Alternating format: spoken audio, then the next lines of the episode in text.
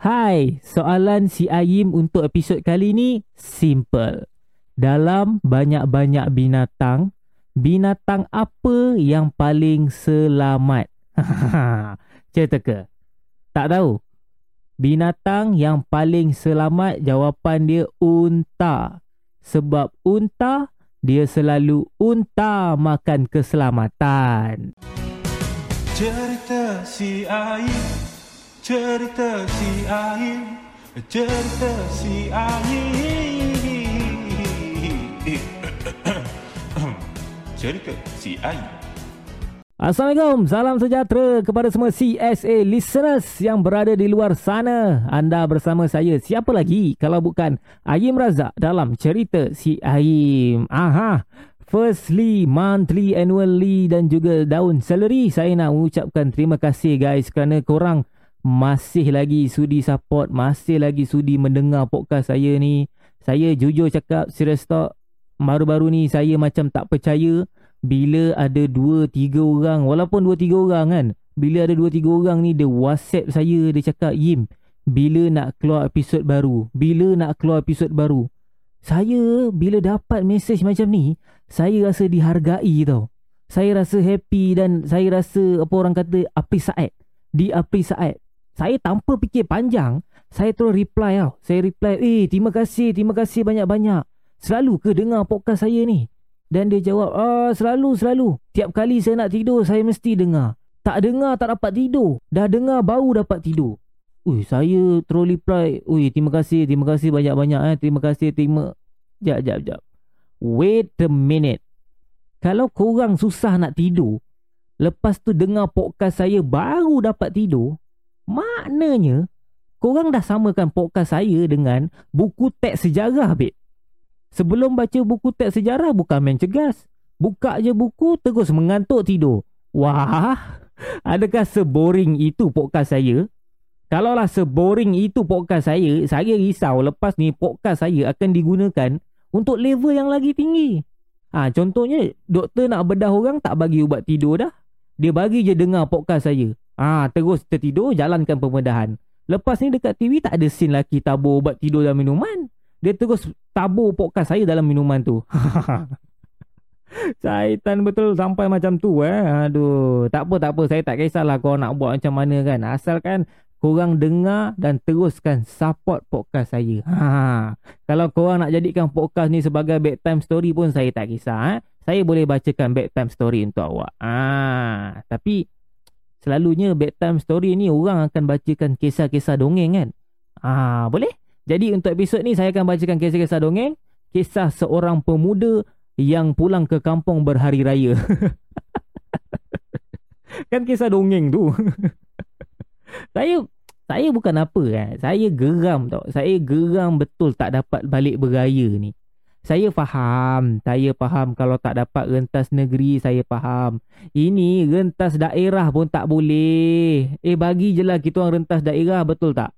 Kita bukan nak beraya sangat Cuma nak kesiankan orang tua kita tu Kalau rentas negeri tak boleh Mungkin ada saudara-saudara terdekat Boleh datang jenguk Ini rentas daerah pun tak boleh Siapa nak jenguk Eh bayangkan eh Bayangkan tak boleh rentas negeri Tak boleh rentas daerah Bayangkan mak bapak duduk seorang-seorang dekat kampung Tak ada siapa nak datang jenguk Diorang mesti rindukan anak-anak dan juga cucu-cucu mereka Diorang lepak seorang-seorang mesti terdetik dekat hati dia. Mesti terdetik kalaulah anak aku artis atau ahli politik. Mesti dah balik dah diorang ni. Menyesal aku. Menyesal aku tak paksa anak aku jadi artis atau ahli politik. Hmm. Nak suruh diorang jadi dah terlambat. Hmm. Tak apalah. Aku buat yang baru. Sayang! Aduh. Tapi guys, saya dekat sini bukan untuk menyebarkan kebencian, bukan nak salahkan siapa-siapa dalam hal ni tapi kerajaan memang salah. Tapi mari kita lihat apa kebaikan kalau kita beraya PKP ni. Aha. Yang pertama, bila kita raya PKP, semestinya kita akan beraya secara sederhana, betul tak? Bila kita raya secara sederhana, kita dapat berjimat cermat. Ah, sebab apa? Sebab kita tak ada fikir nak beli baju baru, kerusi baru, TV baru, langsir baru. Tapi cuma kapet baru je lah memang kena beli. Tapi nak beli kapet pun ha, kena ada RM60,000 lah. Ha. Ha, dah ada RM60,000 baru boleh beli. Ha. Saya tak ada RM60,000. Itu dah melangkaui pendapatan saya. RM60,000 eh, tu banyak nilai dia. Uh, hashtag uhuk. Guys, kita jam ke poin seterusnya. Saya rasa seram lah. Guys, bila raya PKP ni, saya percaya 100% takkan ada timbulnya pergaduhan antara suami isteri nak balik kampung mana. Ha, kalau tak, mesti tiap-tiap tahun bergaduh nak balik kampung. Suami ajak balik kampung dia, isteri ajak balik kampung dia. Ha ni, dah PKP ni. Tak ada siapa boleh balik kampung siapa. Duduk je rumah sambil pasang lagu dendang perantau. Ha, rasakan macam mana raya kat perantauan. Aduh, dulu orang cakap kalau nak kahwin cari pasangan yang satu negeri senang balik beraya. Eh, sekarang ni kalau nak kahwin kena cari pasangan satu daerah baru senang balik beraya. Mm-mm. Makin lama makin kecil skop dia. Dari satu negeri jadi satu daerah. Aku takut sekarang satu daerah jadi satu taman, satu taman satu rumah, satu rumah satu bilik. Ah. Apa benda? Tapi PKP ni sebenarnya bukan tak boleh bergaya, masih lagi boleh bergaya. Cuma dalam kawasan-kawasan yang tertentu dan kena ikut SOP yang tertentu. Ha ha. Sekarang datang polis kena compound pula. Ah, compound. Kena compound pula. Habis sudah. Tapi cerita sini habis sini eh. Tapi saya ada tips macam mana tak nak bagi tahu polis korang sedang beraya. Ingat lagi tak? Polis ada cakap kan, dia akan buat pemeriksaan. Mana rumah ada kereta dan kasut banyak, dia akan datang cek dan compound. Betul tak? Point dia kereta dan kasut banyak, dia datang cek. Senang. Apa susah? Korang pergi beraya naik Grab dengan berkaki ayam. Settle. Bijak tak saya? Kalau bijak, kasih jatuh you punya kepala. Tapi korang tahu tak, saya sebenarnya saya rasa kesian yang teramat sangat dengan peniaga kasut. Sejak polis buat pengumuman dia akan cek mana rumah yang ada banyak kasut, sales jualan kasut menurun tau. Orang ramai dah tak beli dah kasut raya.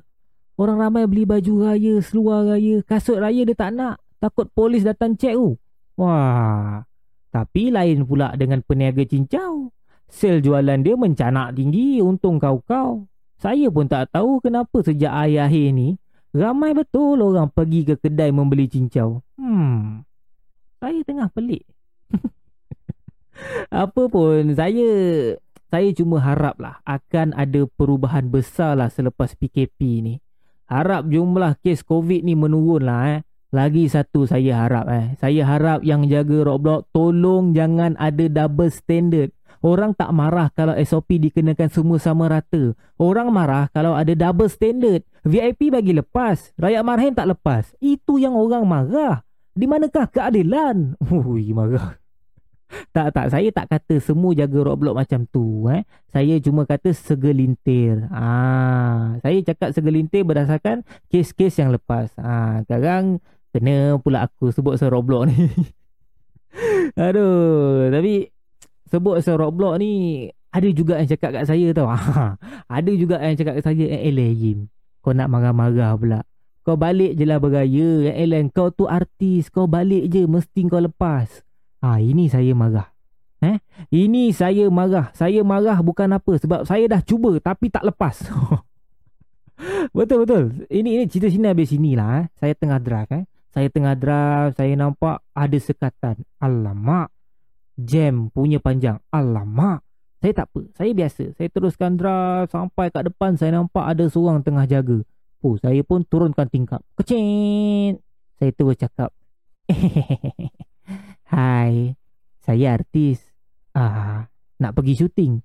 Artis? Syuting? Eh, bayarlah kalau nak lalu. Ai, main bayar-bayar ke? Takkanlah saya artis tak boleh kau tim. Cik, saya tak kisah awak artis ke, menteri ke, tapi siapa-siapa nak lalu tol, mesti kena bayar. Baru saya buka palang ni. oh, rupanya tol. Ha, tak kisahlah Perdana Menteri ke, doktor ke, cikgu ke, nak lalu tol bayarlah kan. Ha, smart tag ke, tak senggo ke. Aduh, ha, baiklah guys. Saya rasa dah cukup lah eh. Saya membebel takat ni dulu. Ha, sebab saya cuba cari juga ni. Sepanjang saya bebel ni, saya cuba cari apa kelebihan tak balik raya ni. Saya macam tak jumpa lah. saya nak balik beraya. Saya nak balik beraya. Ya Allah. Marilah kita doa sama-sama. Mungkin selepas 2 minggu PKP ni, PM kita announce kita dibenarkan balik beraya. Kan? Who knows? Ha, siapa hidung? Who knows? Siapa hidung? saya tinggalkan korang dengan juk hamba tu. Baik guys, saya nak ucap uh, beribu-ribu tahniah. Bukan, beribu-ribu terima kasih kerana korang masih lagi sudi uh, dengar podcast cerita si Aim. Macam biasa guys, kalau korang nak share dekat IG story, jangan lupa mention saya, eh, mention IG saya, Aim Razak, A-Y-I-M R-A-Z-A-K. Dan kalau dekat Twitter, Aim Razak SS, A-Y-I-M R-A-Z-A-K-S-S. Ah, itu guys. Saya ucap lagi sekali terima kasih banyak-banyak guys. Assalamualaikum. Kita jumpa lagi di episod akan datang. Hiasi dirimu, tawan harimu. Cerita si Aim Cerita si Aim Cerita si Aim Cerita si Aim